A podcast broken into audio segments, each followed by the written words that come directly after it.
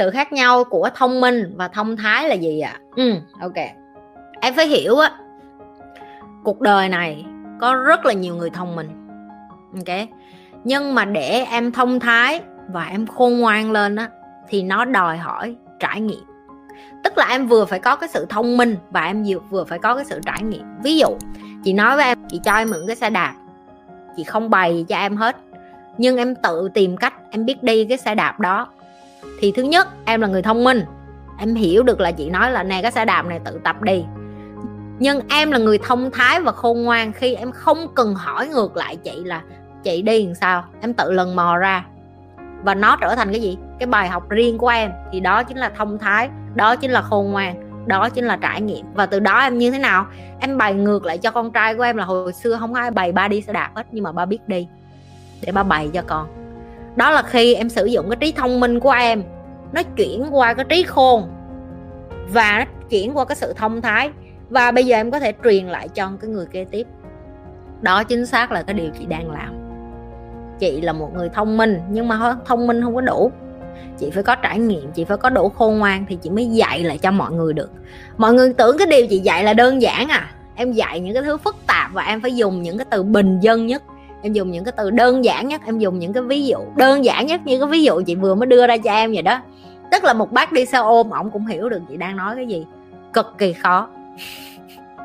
Cực kỳ khó để em đem những cái kiến thức vĩ mô nó xuống tầm, đơn giản em đem những cái kiến thức mà chỉ có những cái người ở trên cao này mới hiểu. Bởi vì họ sẽ dùng những cái ngôn ngữ rất là chim tinh học. Em hiểu không? Em google một phát, thông thái là gì? Nó sẽ dịch cho em theo kiểu việt nam, biết từ điển việt nam rồi. Sến súa lắm, bóng bẩy lắm. Đơn giản là vậy thôi. Rồi, trên đời có rất là nhiều người thông minh, nhưng có rất ít người thông thái và khôn ngoan. Tại vì sao?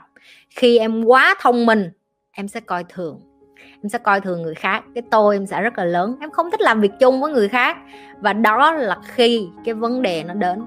Em là một người thông minh, nhưng em phải biết làm việc nhóm là gì. Em phải biết được là à mình phải đủ khôn ngoan để đủ thông thái để mà mình kết hợp nhiều người lại với nhau để tạo nên một thành quả, để tạo nên một kết quả, để tạo nên một thành tựu, để tạo nên một thành tích chị nói ví dụ một trong những cái người mà chị cũng thích ví dụ như cái ông lãnh đạo của em biết cái hãng à, ASEAN cái hãng mà màu đỏ đỏ ổng rất là bị chỉ trích lên án bởi vì cái hãng bay của ổng luôn làm những cái rất là mắc cười những cái quảng cáo kiểu như rải rúng thì ổng hay trả lời vậy nè. Là một người lãnh đạo ổng thà có 30 40 cái đầu. Trong đó có người thông minh có người không thông minh ổng biết.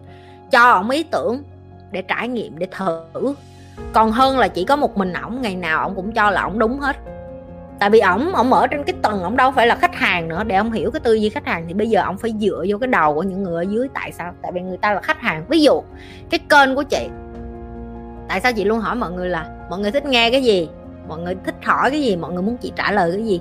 Đó chính là sự thể hiện của một người khôn ngoan. Tại vì chị thông minh, chị sẽ chỉ nói cái chị thích nói, mắc mớ gì chị hỏi cái em cần gì, đúng không? Nhưng mà chị khôn chị không có trả lời cái chị thích, chị trả lời cái em cần. Và khi em đi ra đường cũng vậy. Đừng trở thành người thông minh nhất, đừng trở thành người giỏi nhất, mà hãy trở thành người khôn ngoan nhất, hãy trở thành người thông thái nhất bằng cái cách gì? Hỏi người ta là người ta cần cái gì, người ta muốn mình giúp cái gì. Cuộc đời của em nó sẽ đi rất xa khi em thay đổi tư duy là mình là người thông minh nhất. Thành mình là người thông thái nhất, mình là người hiểu biết nhất mình là người hiểu chuyện nhất, mình là người quan tâm đến người khác nhất, mình là người sẵn sàng giúp đỡ đến người khác. Thì cuộc đời em nó sẽ khác. Ok, đó là cái sự khác biệt giữa thông minh và thông thái. Khi em có thể dạy người ta mà em cuốn hút người ta người ta có thể ngồi với em hai ba tiếng. Nó là kỹ năng đó. Và những cái kiến thức chị dạy nó không có đơn giản. Chị lôi nó xuống đơn giản để cho mọi người dễ hiểu thôi. Chứ những cái điều chị dạy nó là là về, gọi là về tâm lý xã hội đó tức là em hiểu về cái bộ não của em em hiểu tại sao con người hành xử như vậy, tại sao con người nói chuyện như vậy, tại sao con người giải quyết vấn đề như vậy. Nó cực kỳ quan trọng. Sự khác nhau giữa niềm vui và hạnh phúc có phải là thời gian không chị?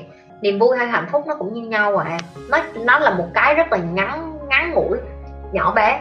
Em nhớ lại coi em kể chị nghe cái gì là em hạnh phúc mãi mãi rồi, không có gì hạnh phúc mãi mãi hết và trước khi em hạnh phúc, em phải trải qua đau khổ. Chị nói ví dụ em chưa có bị người yêu đá bao giờ, em sẽ không có trải nghiệm được cái cảm xúc mà yêu được một ai đó mà xứng đáng. Tại vì em chưa bao giờ yêu ai mà, em ví dụ em cái tình đầu của em em cũng phải chia tay cái tình đầu đó để đến người thứ hai em nói là ừ phải nhờ nhờ cái sự đau khổ của cái chia tay tình đầu đó đến người thứ hai mình tìm được mình mới vui lên xíu, rồi tới người thứ ba người thứ tư người thứ năm. Em càng yêu càng lớn, em càng khôn, nhưng mà em cũng phải trải qua dập mặt, chia tay nhiều lần càng chia tay nhiều lần em càng khôn ra em càng bớt đau khổ lại thì em mới nhận ra là à mình phải đau khổ nhiều lần như vậy. Thì bây giờ mình mới trân trọng trân quý cái người bạn trai bạn gái người gì đó mà mình đang yêu. Mình hạnh phúc hay niềm vui nó là sự kết quả của cái sự trải nghiệm đau khổ trước chứ không phải là của em đẻ ra cái mà em vui liền à em đâu có vui đâu em đâu có biết vui là cái gì đâu. Em phải buồn trước thì em mới hiểu vui là cái gì.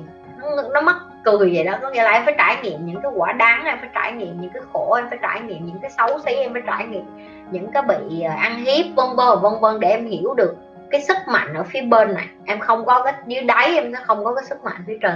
Em 18 tuổi mà chưa biết mình thích gì, mình cần phải làm gì để định hướng cuộc đời thì phải làm sao chị? Thì câu trả lời của chị là 18 tuổi chưa biết gì đâu em. 18 tuổi, em chỉ mới bắt đầu gọi là trưởng thành về mặt thể chất. Bây giờ đây là cái thời điểm vàng để mà em đặt thiệt nhiều câu hỏi, để mà dần dần em hiểu được là à mình muốn làm cái gì trong cuộc đời này vậy? Mình giỏi gì vậy? Mình đẻ ra mình có tài gì vậy? Rồi mình đẻ ra ba má mình, cho mình cái món quà gì mà mình làm giỏi hơn người khác chẳng hạn. Những cái đó em đừng có coi thường, tại vì những cái nhỏ nhỏ đó, nó ảnh hưởng rất lớn đến cái sự quyết định của em về định hướng về trường học này về nghề nghiệp này về tương lai. Và nếu như em nói với chị dạ em không biết đặt câu hỏi gì luôn. Đi vô kênh của chị coi hết mấy cái youtube của chị đi. Mấy bạn học được rất là nhiều, từ cái những cái livestream của chị, các bạn học đặt câu hỏi rất là nhiều và các bạn cũng tuổi em à. Khi mà em bắt đầu đặt được câu hỏi rồi, em sẽ có những cái hành động khác đi để thay đổi cái cuộc sống của em nữa. Cái hành động của em nó sẽ dần dần thay đổi bằng cách là em có nhận thức, bây giờ em có cái câu hỏi này là đã tốt rồi. Chứng tỏ là em thực sự tham vọng, em muốn thay đổi cuộc đời, em muốn em khá hơn, em muốn biết em giỏi cái gì, em muốn làm ra tiền em muốn tự lập, em muốn là một người phụ nữ tự tin, giỏi giang, đảm đang, thu hút chẳng hạn. Những cái đó là chính đáng, bởi vì em đang chuyển mình từ phát triển thể chất qua phát triển tinh thần. Đây là cái cơ hội vàng để em đi tìm về phát triển tinh thần là cái gì? Ngoài cái chuyện mà em học, em có cái nghề ra làm sao để làm một người bạn gái đáng yêu nè, rồi làm sao để làm một người phụ nữ đảm đang nè, làm sao để làm một người công dân có ích nè, làm sao để làm một người nhân viên tốt nè. Nếu như em không thích làm nhân viên thì làm sao để làm một người quản lý tốt, một người sếp tốt, hoặc là là một người kinh doanh tốt, tất cả những cái câu hỏi này miễn là khi em đặt nó sẽ chắc chắn sẽ có người trả lời cho em. Chỉ là bây giờ là cái thời điểm em phải đi tìm những cái câu trả lời đó và đừng có vội, đừng có vội nói là chị, em muốn biết liền, em muốn định hướng cuộc đời không? Em không có tìm được liền đâu. Nhưng khi em bắt đầu đặt câu hỏi, dần nó sẽ đi ra cho em. Cảm ơn các bạn đã coi cái vlog của nhi và nhi sẽ gặp lại các bạn